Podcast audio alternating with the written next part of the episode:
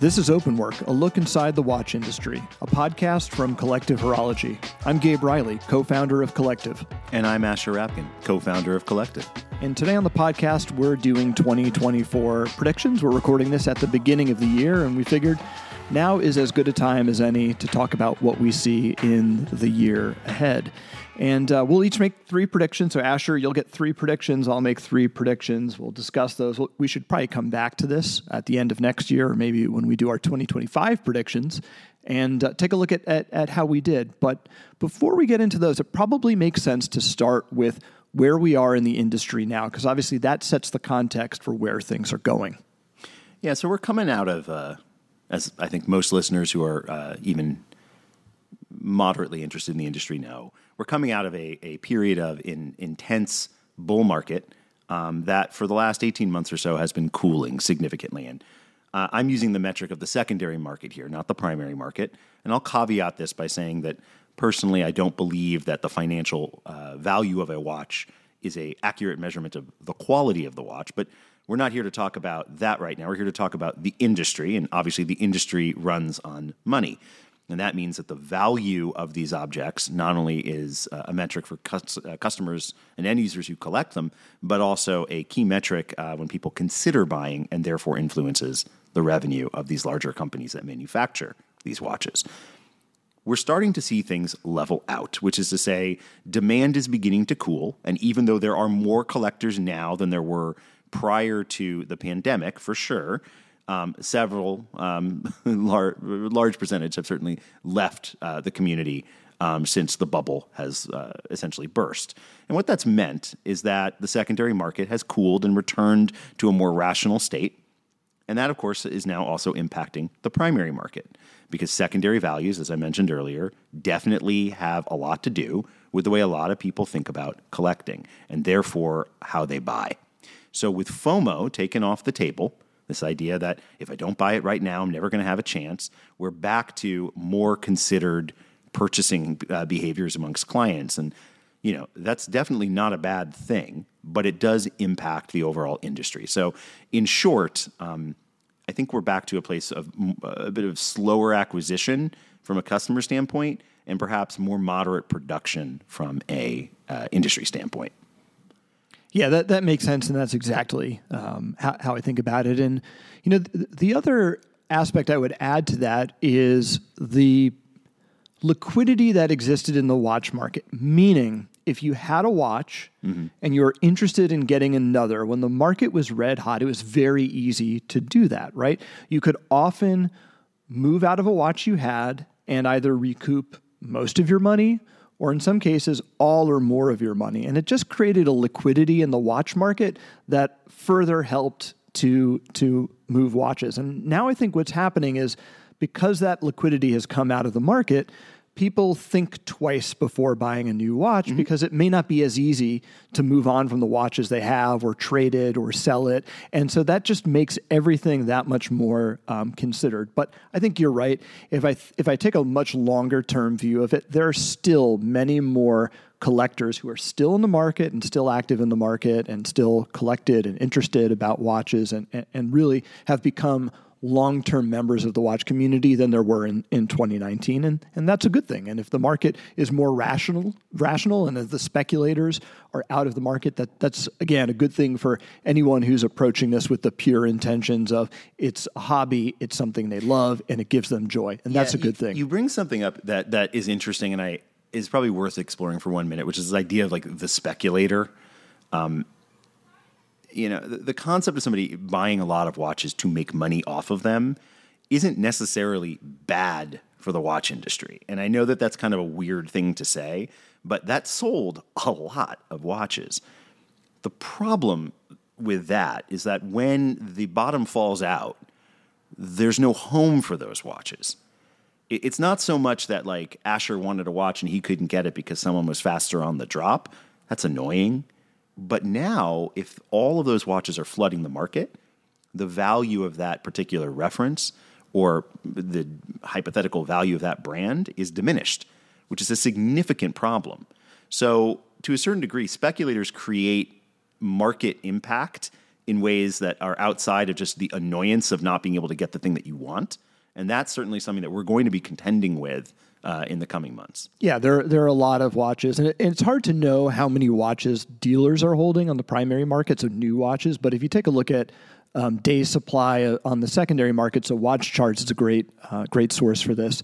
You know, the average day supply of of a lot of references is is as high, you know high as it's ever uh, been, and you know just a simple look at Watch Recon or or Chrono24 will show you as much. If you're looking for a particular watch now pre-owned, you're going to see a lot more examples of it than you than you have um, than than you have in in in the past. And um, well, why don't we segue now, knowing that to um, to where we think things are going in, in 2024. Um, and I'll actually start because my my first prediction is really very much tied to, to what we were just talking about, which is to say, I think what we're going to see is a rationalization of supply. And here's here's what I mean by that. Um, it's no secret that in the past, and certainly this is like before COVID, um, a lot of the major watch brands in Switzerland produced more watches and put more watches into the retail channel than there was demand for. And I think a great example of this, one that you and I have talked about before, is the Omega Speedmaster. It's sort of a, a great case study in this. I remember gosh, you know, 2017 or so, um, I bought a Speedmaster on the pre-owned market, a like new Speedmaster with open papers, uh, for about three thousand dollars, and that was about uh, you know, just over half of what they would go for retail. Now, if you were to buy um, a Speedmaster, even in the market that we're talking about today, where where demand has cooled, um, a, Speedmaster, new Speedmaster, uh, or like new Speedmaster secondary market is going to be around six thousand dollars. Now, of course, the we're talking about two different watches, two different reference numbers. We're we're talking about all sorts of things like price increases and inflation along the way, but that watch now holds more residual value than it did before. And what it shows me is that in this case, Omega is more mindful of the supply of these things that they're putting into the market than they have in the past. And there's a recognition, I think, that they and others are going to want to avoid an oversupply of watches. I think it's taken the watch industry about a year or so to catch on to this idea that uh, the industry is in a period of, of, of a slowdown. Um, I think when we met with a lot of brands over the last year, they still hadn't really reckoned with that, and certainly their planning had not reckoned with that. And if you imagine 2024, a lot of brands are planning for 2024 and 2022 when demand um, was still at still at all time highs. So I think what we're going to see now is. Yes, there's a cool down in the market, but I think the brands this time are going to be willing to do what it needs, do what needs to be done to rationalize the supply of watches. And I think you're going to see supply of watches um, kind of get checked and come into check.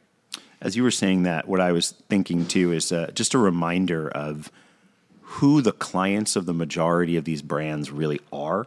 You know, there are obviously direct to consumer brands that are out there, and there are certainly boutiques and um, you know d- direct to consumer channels these days. But the majority of the watch industry, the retailers are the clients and the buyers of these watches.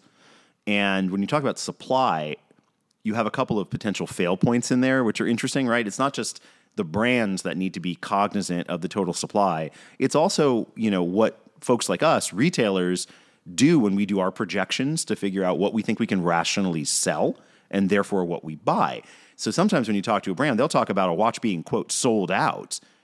And that just means that it's been sold out to the retailers. To the retailers. Right. Yeah. But it's not actually sold out to consumers in the way that a collector would think about it. So to that end, when we think about rationalizing supply, it's it's all the way through the supply chain.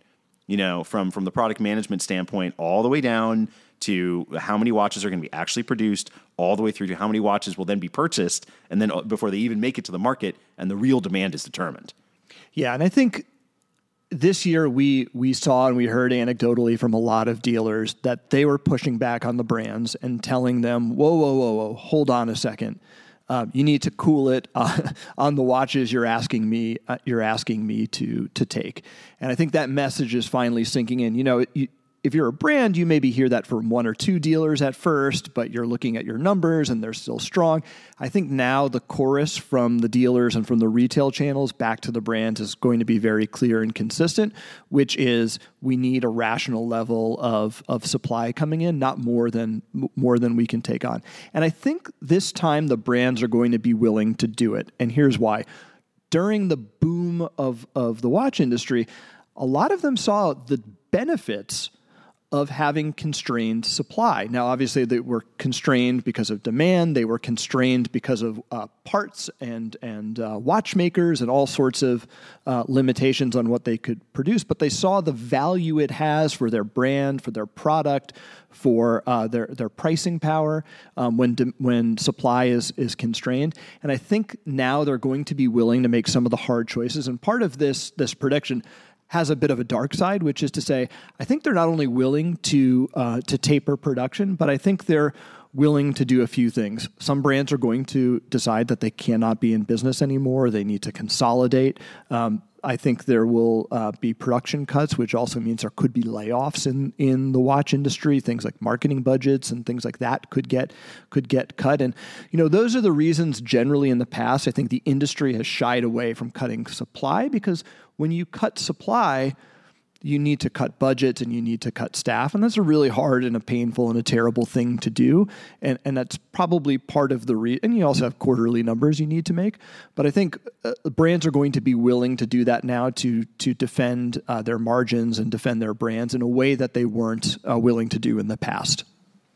Yeah. I mean, the other way to look at that too is also how these brands often make money, which is you know, again, excluding direct to consumer is in wholesale, which means that if you want to make more money with less watches, the watches have to cost more, which um, sort of leads into one of my thoughts around how brands are, are going to end up diversifying because you have this interesting uh, push and pull with two polar. Uh, so this is prediction number two. Now. Correct. This okay. is prediction, prediction number two. Number two. uh, which which leads into this idea, right? Okay, think about it like this: in the primary market, over the last few years, as uh, uh, supply was constrained, demand and interest increased. Um, in many cases, prices did too, quite significantly. As the second, but the secondary market was strong, so uh, it, was rising to meet, in many cases, rising to meet the primary market cost. So, you know, if you look at like a 15500 from AP, for example, or other examples of watches that had a moment in the sun, like the Girard-Perregaux uh, Laureato, great watch you know, that watch got almost $4,000 more expensive during the pandemic, but the secondary market rose to meet it. Now, as we've returned to a more rational uh, time, Girard-Perregaux is trading at about 50 cents on the dollar against um, the retail price.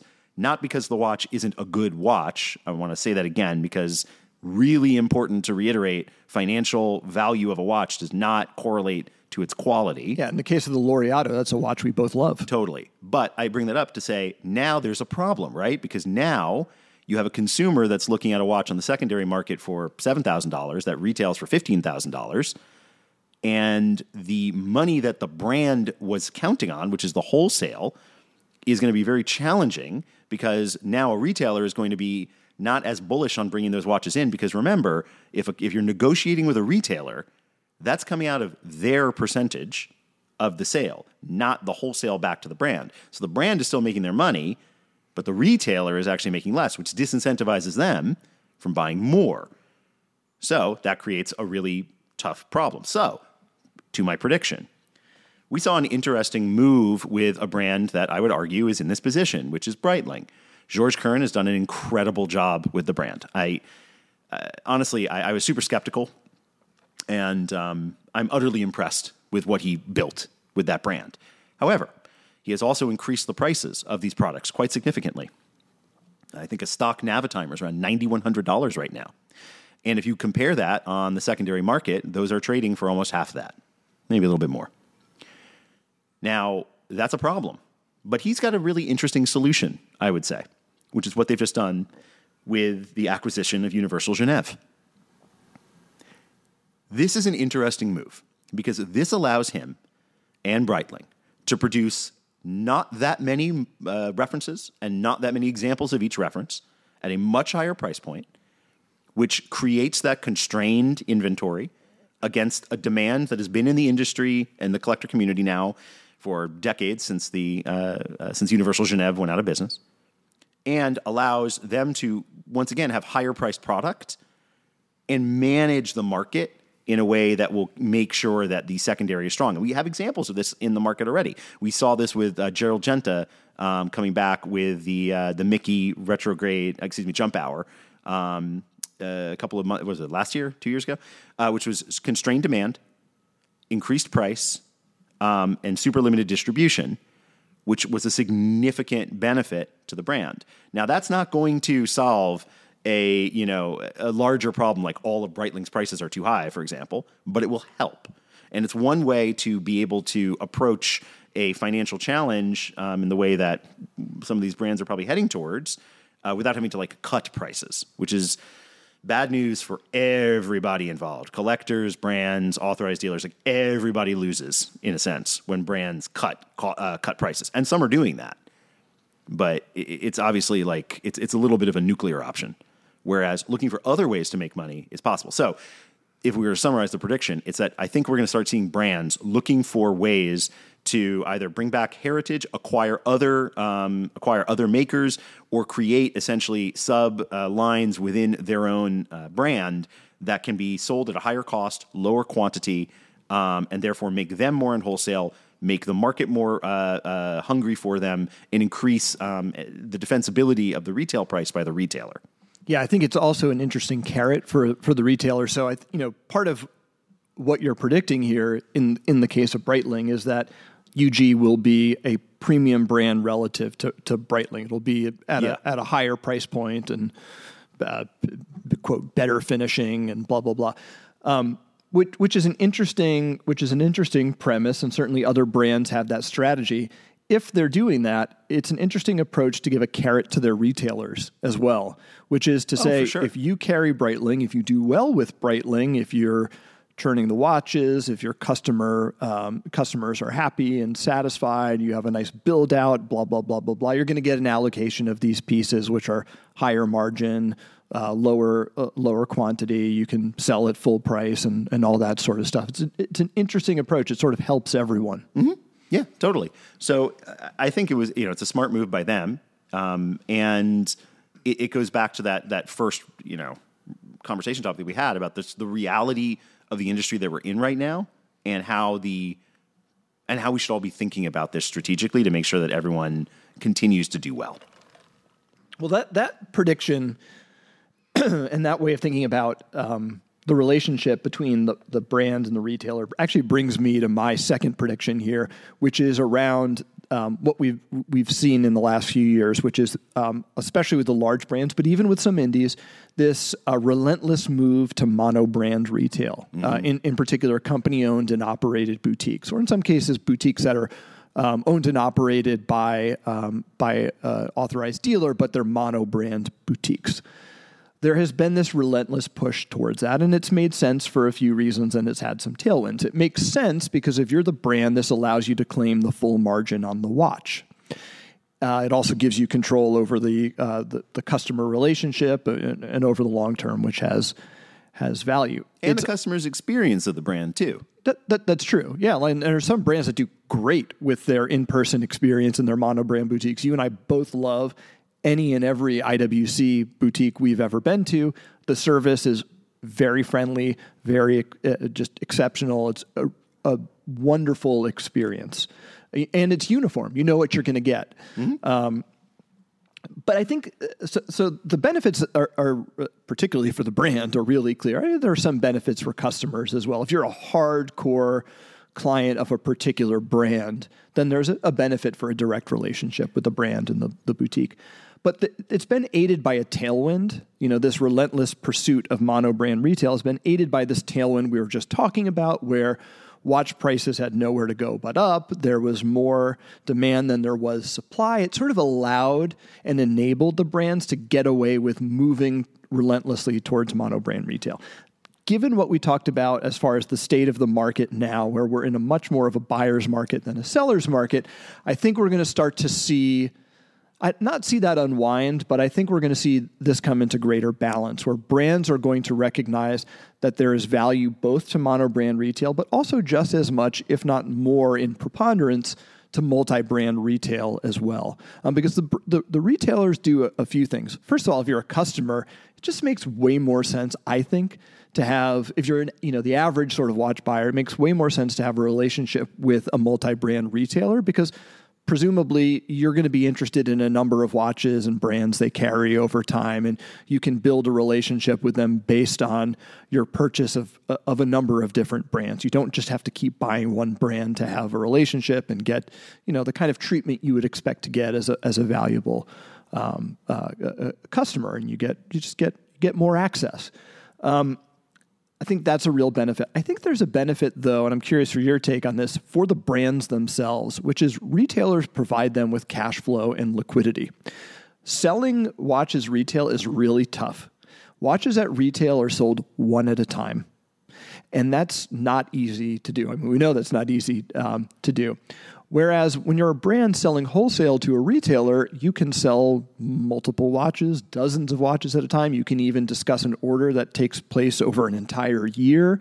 Uh, there's an efficiency to that. Uh, there's liquidity that comes with that. When you send your watches, you send an invoice along for all of the watches, and you're paid on whatever the terms are. But you know, generally some period after the watches are delivered, and that provides a form of of cash flow and and financing to the brands, which I think is now more valuable than ever. Yeah, 100%. I mean, look, I I want to preface by saying I think that mono brand boutiques from a consumer standpoint actually do offer um, a benefit, right? And that could be whether you go to a MAD Gallery and you have the opportunity to see four or five, um, you know, horological machines in one place. That's that's very difficult to see anywhere, anywhere outside of a private collection.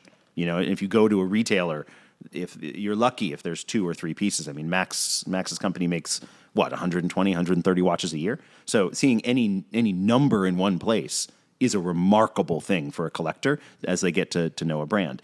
But you know, stepping outside of, of independence, um, that's true of, of mass market brands too. I mean, if you think about you know A. Lange & Söhne, right, another brand that I really love.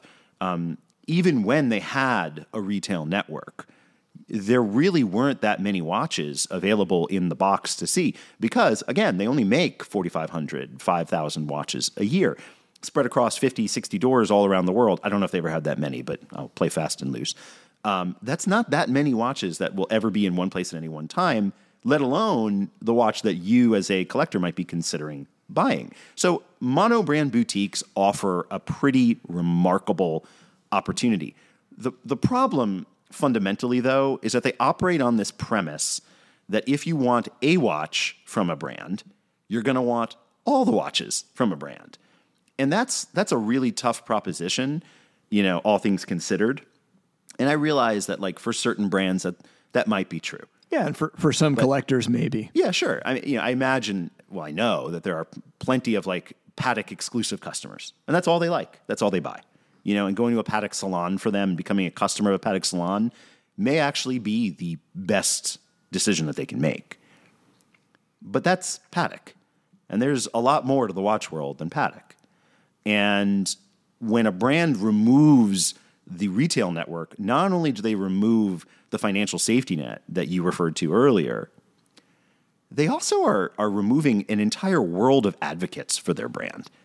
You know, and the thing about a monobrand boutique is whoever's working there has to, they don't just need to know one brand, they need to know them all. And if they know them all, then they become passionate about that.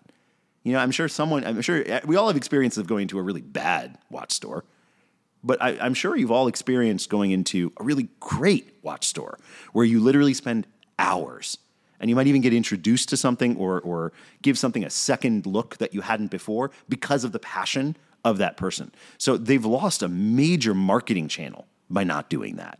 So I think I think that's going to be benefit. The other thing is, and this is interesting, and this goes into, I think, if you don't mind, my next prediction. Well, I, th- I think just to clarify my sure. prediction, I'm not saying that monobrand boutiques go away or should go away or they unwind or some of them close. I don't. I don't think so at all. I was more commenting on like this there's been this relentless pursuit oh, I see by the yeah, brands yeah. of mono brand retail. Mm-hmm. And I think that chills out. Yeah. And I think I, I think the value, maybe put another way, like the value of multi-brand retail becomes um, m- much more clear um, once again to the watch industry. That that's kind of my prediction. Yeah, yeah. That, that makes sense. I'm I'm on board with that. And uh, as I was saying, leads into my next prediction, which is around consolidation um, and the benefits of that. I know that sounds weird. So consolidation of what? Consolidation of retailers. Got it. Okay. Right, and this is one thing that we've seen a lot of recently. Right, whether we're talking about uh, you know, Bucherer isn't necessarily consolidation, but they're a massive entity in the uh, in the watch world. Watches of Switzerland is an, uh, an example of uh, of consolidation. Well, I suppose Bucherer is because they yeah, bought Tourneau, right? Yeah. Um, you know, Watches of Switzerland bought uh, several other um, smaller retailers here in the United States to to, to gain a presence here. Um, and then, of course, the 1916 company, right? N- Nay Watchbox, Nay, what was it? Uh, uh, Govberg. Govberg, right? Yep. Thank you. Um, and then, of course, what was the progenitor of Watchbox? Watch you seek, watch you want. Oh my God! Yeah, remember that? Yeah, yeah. Okay, what you want. Moving on. But all of these have consolidated into their own entity, right? The 1916 company is made up of Watchbox for pre-owned, Govberg for new, um, and of course Hyde Park, and also one more. I'm forgetting. Radcliffe. Thank you, Radcliffe. Yeah. Um, and th- that consolidation, and these are of course multi-brand boutiques. To your point, that consolidation I think has caused a lot of anxiety in consumers because to a degree they're like, uh oh, you know, it was impossible for me to get a sub before. It's going to be even more impossible for me to get a sub now because now I'm being thrown into the pool with everybody, making it a lot harder. I actually think that there's a lot of benefit to what we're seeing on the consolidation side in two ways. One, the larger these companies are, the more it's actually going, I think, to pull away from the monobrand boutique, to your point, because the buying power of these entities is significant for mass market watches. And that the appeal of those large orders against the brand uh, against the brand's production is quite significant. And that I think is going to mean more watches and more availability across the board around the country. Granted, there will be homogeneity there. You know, walking into a Bucherer is walking into a Bucherer, and they can talk as much as they want about how it's a curated selection, but like, you know, it's a big box retailer. Can be a great experience, but it's still a big box retailer. So, well, I mean, but, here, here uh, go ahead. Right, but then I have a question about that. Yeah. Totally, which gets to my point though, which is just as we saw when we when there was a and this is a weird parallel, but a similar consolidation in the music industry in the 1990s when Universal Music and Sony Music went and really gobbled up the catalogs of a lot of smaller folks. What we saw was a counterculture appear, right? And incredible records coming out that spawned actually a whole range of artists that are huge uh, and successful today. And the benefit there is if you want high calorie music it was available from the Universal Music Group. If you want access to mass market watches, you're going to have a lot better access through consolidation more consistently, I would argue, um, than maybe exists today. But what you're also going to have is an opportunity with independently owned retailers. You know, and I realize I'm biased here. You know, Gabe and I own one, but um, with independent retailers who have broader and more esoteric watches, because that's not going to be worth the time of those stores. Which doesn't mean that they don't have an interest in independence. It just means that mathematically, it's just not going to be worth it to them. You know, if you can sell 5,000 Rolexes, why are you trying to sell five independent watches, regardless of price point? And I think that actually is a good thing because it will make access to, to you know, regular production watches hopefully easier and encourage independence uh, and independent retailers to really lean into what they do best and focus on that. And that I think is a is a net positive. So, yeah, I think what I was going to ask is if you have these uh, larger retailers focused on fewer brands that are really their bread and butter and are, and are making them money, um, does that lead to a homogenization of taste and yeah, a lack and a totally lack does. of availability of independent watches? Or do you? I mean, how do you see? Uh, uh I get that it creates a world where people who are independent into independent watches can still discover them and get access to them and and that sort of stuff. The the music analogy is an is an interesting one, um, but does it create? I just wonder if that many retailers are focused on mass market brands, and therefore the firepower of their retail locations, their marketing budgets, and all that kind of stuff is really focused on on larger brands. If that if that hurts independent watchmaking, No, I think it helps it because first of all, by well, a couple things. One, when we talk about like homogenization of taste, that's a it's kind of an obnoxious thing to say. No offense, because the, the reality is the reason a lot of these watches sell so so well and so in, in such high quantity is because they're so appealing to so many people. And we can and, and as watch collectors and watch lovers that's kind of boring to us. But to the hundreds of thousands of people who just want a sub and that's it it's great. You know so I, I don't think that like there's an issue uh, with that kind of thing. You know like we're never going to get to a point where the independent market you know that that's taking intense creative risk will become dominant as like what's on everybody's wrist and if it did then it, you know it, it's it's the indie artist that that went that went pop right and there'll always be someone that comes up from behind that's more that that, that offers a completely um, new and different point of view. So I, I don't have a problem with there being hundreds of doors for companies that make hundreds of thousands of watches. And I'll go even one further. Their financial success, those large companies, helps to bolster an industry that creates that has the potential, I should say, to create new watchmakers that take further Yeah. risk. it's a great point. So that that actually perfect segue. You must have been reading my mind. That leads to my my third and, and final prediction here, which is I think we're actually going to see a retrenchment on risk taking. And and here's what I mean by that. In a in a watch market that went nowhere but up, in a in a watch market where, as I was saying earlier, like people were spending more freely freely because uh, there was just much more liquidity in, in watches. There was less risk to buying something because you could move out of it if you if you if you wanted to or you needed to or or whatever. I think we're going to see a, a retrenchment on risk taking, both from the customer and from the watch brands themselves. So in a in a watch market where I talked about rationalizing supply, I think a lot of the brands are going to look at what sells and refocus on that and take less risk. Um, and the other side of it is I think customers may take less risk themselves. And the, the, again, the reason why is if they buy a watch today, it's got to be a much more considered purchase um, for all sorts of reasons that we've we've already discussed. And I, I think people are going to start to second guess purchasing the zany, wild, out there, high concept, funky, weird watch with interesting colors and materials and things like that. That's been one of the, my, great joys of the last few years is watching risk taking and creativity rewarded. I think the poster child for that would be like the Christopher Ward uh, Bel Canto. Amazing watch. I wonder in a watch market that is retrenching where brands and consumers are becoming more conservative in how they how they think about um, it, where they're spending their money. I just wonder if if we're not going to see a retrenchment on some of that risk taking. Does this are you thinking about this in the context of mainstream brands or independents or both?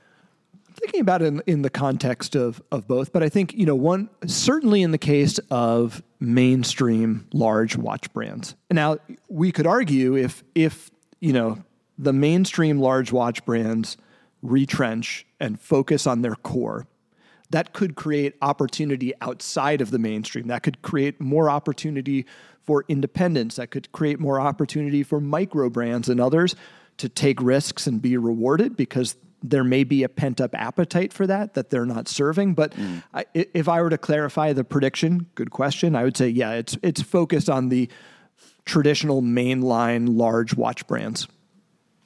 I think you're probably right. Although I would I would caveat that with that's at the peril of the brand, and I'll, I'll explain. Um, one of I know obviously one of our favorite brands. Um, I mean, heck, we wouldn't exist as a company without them. Frankly, is Zenith. And one of the things that I find remarkable about Zenith, you, you know, Zenith is is a very different company today than it was ten years ago, right? A brand, I should say, than it was ten years ago. You know, ten years ago, I think uh, it was still kind of a collector's darling, to be honest with you, here in the United States. And the reason that people were buying it was generally like driven by the historical implications of the El Primero, right? Like I want to go out and I want to buy an El Primero. Like that was the motivating motivating element of the brand. And some of the more interesting watches that they made in the Defy line kind of languished. You know, they just like they didn't sell. Um, at least not anywhere near the way the, the El Primero did. But interestingly, the way that that brand has been managed over the last decade, they really worked hard to not only invest heavily in the watch that everybody that requires very low cognitive load to understand and to buy, right? Which is an El Primero, whether it's the whether it's a Chronomaster Sport or just you know a classic you know Mickey Mouse dialed El Primero. Um, you don't have to think too hard to understand that watch. And people, people, I think, were able to buy that. But because those watches are so great and so intrinsic to Zenith as a brand, it begged the question of like, okay, well, what else you got? And that led to a very methodical, thoughtful, and in many cases, kind of gonzo design uh, uh, or, or designs, excuse me, that we saw come out of the Defy line. And now the Defy line is a pretty significant component of Zenith's modern strategy. Yeah, it, it, in the world you're describing five, ten years ago, Defy was uh, not even on people's radar, or it was sort of an uh, an oddity collection. Totally. Yeah. So, you know, in fact, I think the pilots' watches were probably after the El Primero, kind of like the you know the second fiddle, and Defy stuff was just viewed as kind of out there and experimental. Yeah, I mean, I look, I, I love Defys um, personally, and I didn't even you know look at them in in 2016, 20, 2015. Um, it took me a while to like wrap my head around them. Um, not that I'm like you know any great saver. But yeah, you're right. Like, the second they clear, they sort of cleaned up the offering around the Chronomaster El Primeros. It then and it, it just became much more accessible. People got it. They they took another look at Zenith, and then when you do, you realize Defy and pretty much everything. I mean, their new pilots watches I think are also excellent. It, it just provides an on ramp to the brand. Yeah. yeah. So what? So going back to the to the main point having a strong core gives, I think, gives a brand permission to to be more experimental in other lines, which also gives them permission to turn a customer who has one watch into a two, three, four, five watch client because of that creativity and risk taking. I understand the corporate mentality of like we need to circle the wagons, we need to like sell, you know, make what sells, etc. But in any industry, that's a I would argue is a mistake to do that solely. Oh yeah, and I'm not I'm not advocating for that. I'm just predicting that. Well, I know ba- you're not advocating based, for it. I'm just, I'm based on that- what I know about the Swiss watch industry, that's that's my prediction, yeah. and um, it's not a prediction I make with any joy.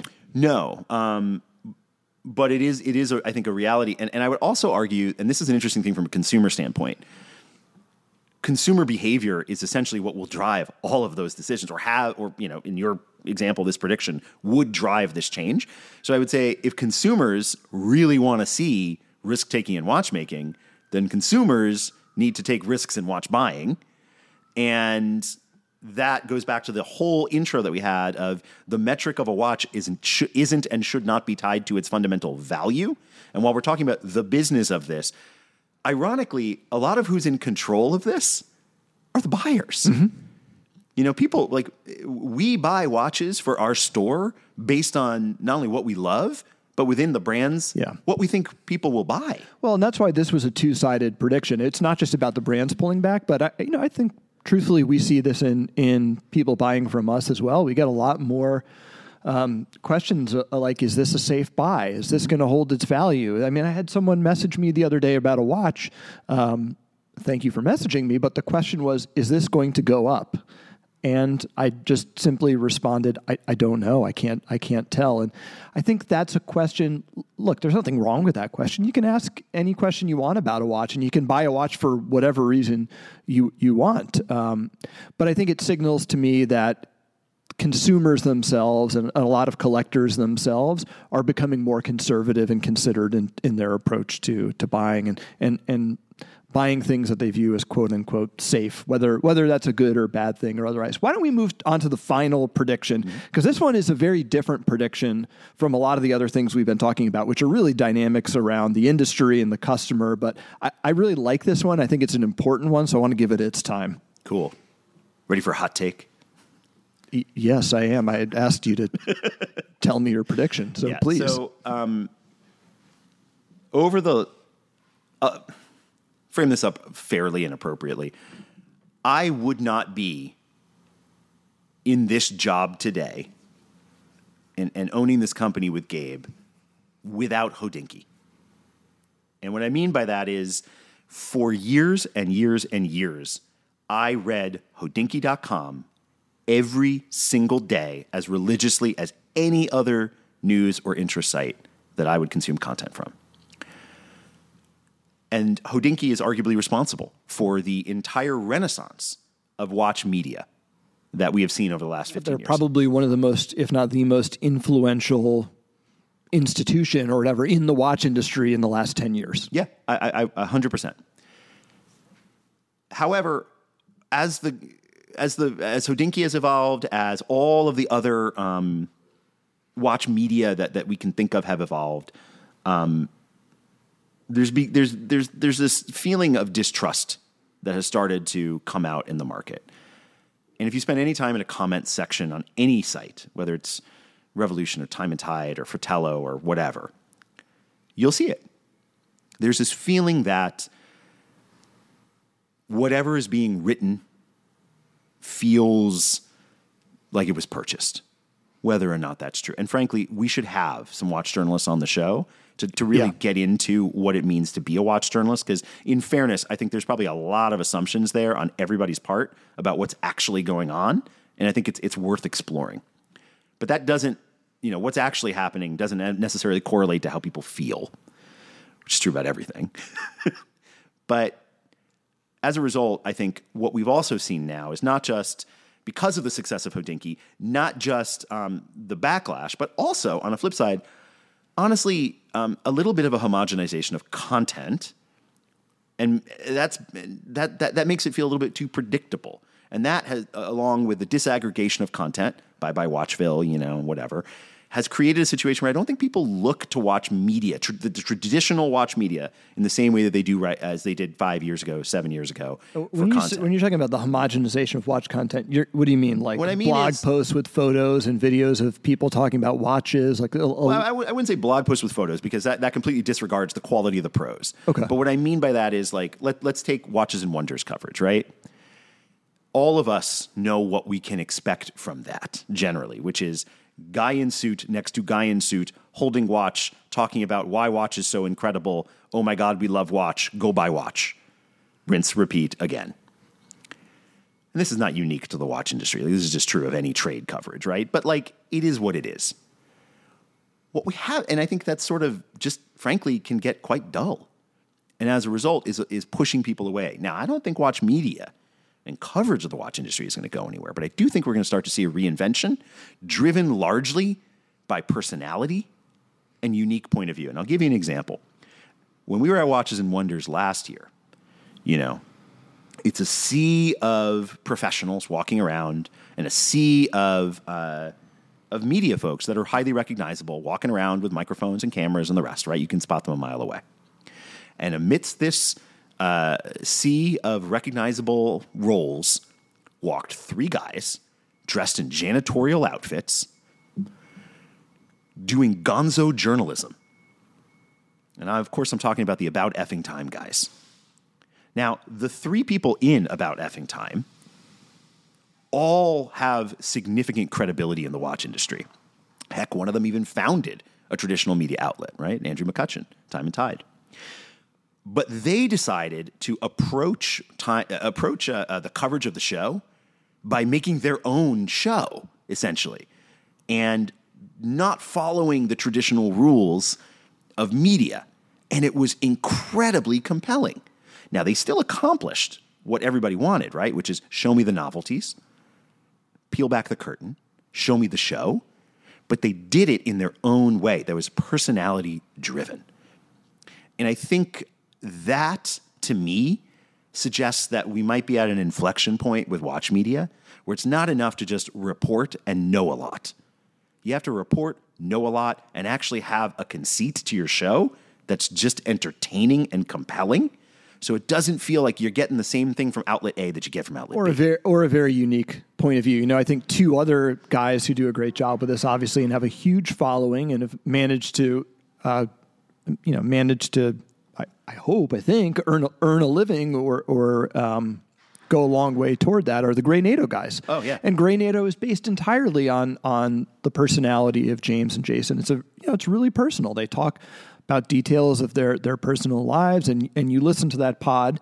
And you, over time, you really feel like you get to know these guys in, in in a personal way, and there's just a authenticity and a, really a credibility to what they do um, that's that's missing in more mainstream watch media. Now, of course, James also writes for Hodinkee. Jason used to write for Hodinkee as well, and that hasn't spared Hodinkee, for instance, from a lot of the ire you're discussing, the the uh, the, the, toxic comments and the cynicism and that sort of thing.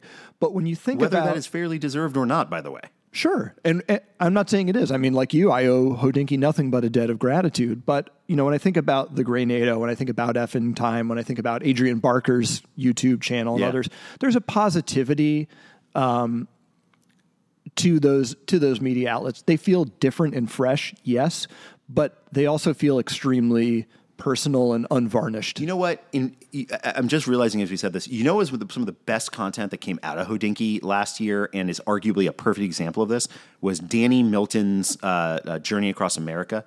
You know, you know what I'm talking about? Yeah, yeah, yeah.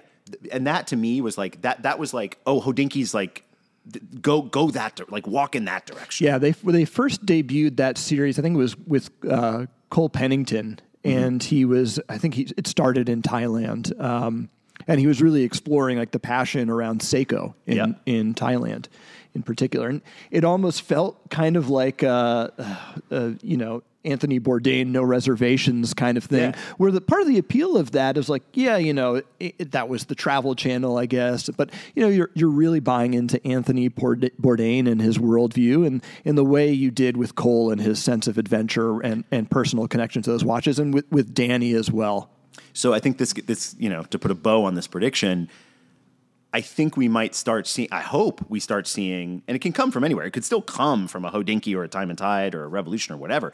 But I hope we see more of this idea of a a show with a specific point of view, hosted by someone with a point of view and a clear conceit, and move away from the stand and repeat. You know, uh, description of you know description of watch X by watch brand director Y.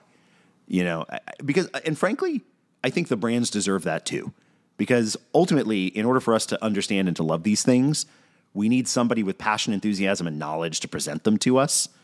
And that I think is something that that there- there's a blank space for that now. Yeah, all of this gets us far away from the lowest form of watch marketing that exists, which is essentially regurgitating a press release, right? So Yeah. um, it, it's welcome. Kind of, kind of a mixed bag across all these, all these predictions. You know, looking at watch media, looking at the consumer, of course, looking at the industry and and retail itself. We're going to have to come back and, uh, and and look at these predictions a year from now and and see how we did and see where where the industry is. Should we uh, should we leave it there? Let's leave it there. All right. Well, thank you guys so much for for listening. This is Openwork, a podcast from Collective Horology. You can find us online at collectivehorology.com. And to get in touch with your suggestions, feedback, or questions, just email podcast at collectivehorology.com.